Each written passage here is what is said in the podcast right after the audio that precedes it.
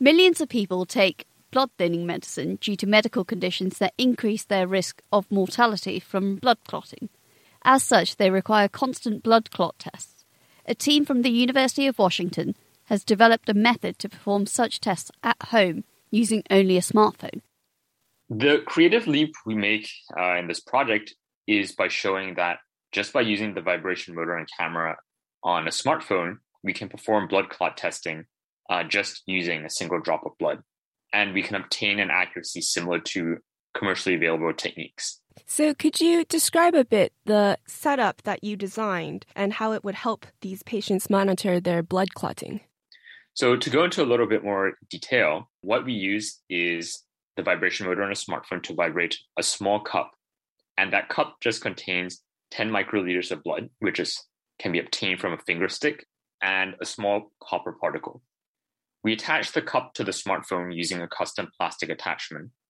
And when the blood is still in liquid form, the smartphone's vibrations cause the particle to move and rotate around the sample. But when it coagulates, the blood becomes viscous and thick, and the movement slows down significantly to a standstill. We can track the movement of the particle using the camera and automatically calculate how long it takes for the blood to coagulate. What was the most challenging aspect in designing the setup? So we had initially considered if we could monitor the ripples and waves on the surface of the blood, but this was quite challenging with just a small amount. So in the next iteration of our design, we started playing with different types of particles, different materials, until we settled on a small copper particle that we found could vibrate well and was reliable to track with the camera. And we found that with this particle, the motion was well correlated with the clotting time. Is this compatible with different phones? The great thing about our technology is that it only requires a vibration motor and a camera, which is ubiquitous across a large number of smartphones that we have today.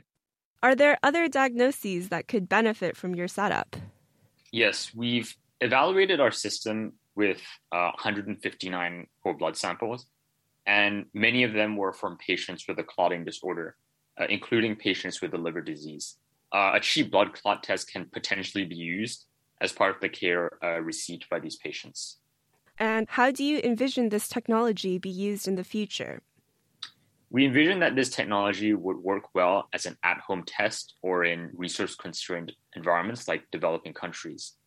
Uh, we're planning to run further studies of our device to see how well it works in the hands of patients.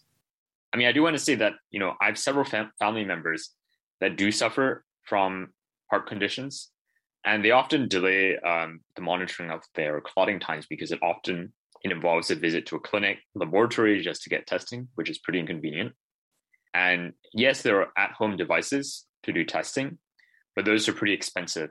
And the cost is one of the primary barriers to self-testing.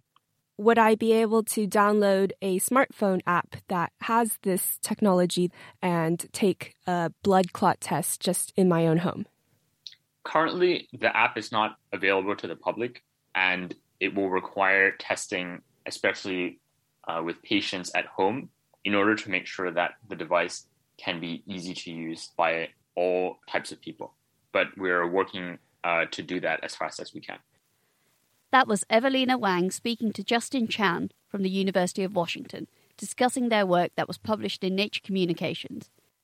Check out the video demonstration of their smartphone blood clot test online.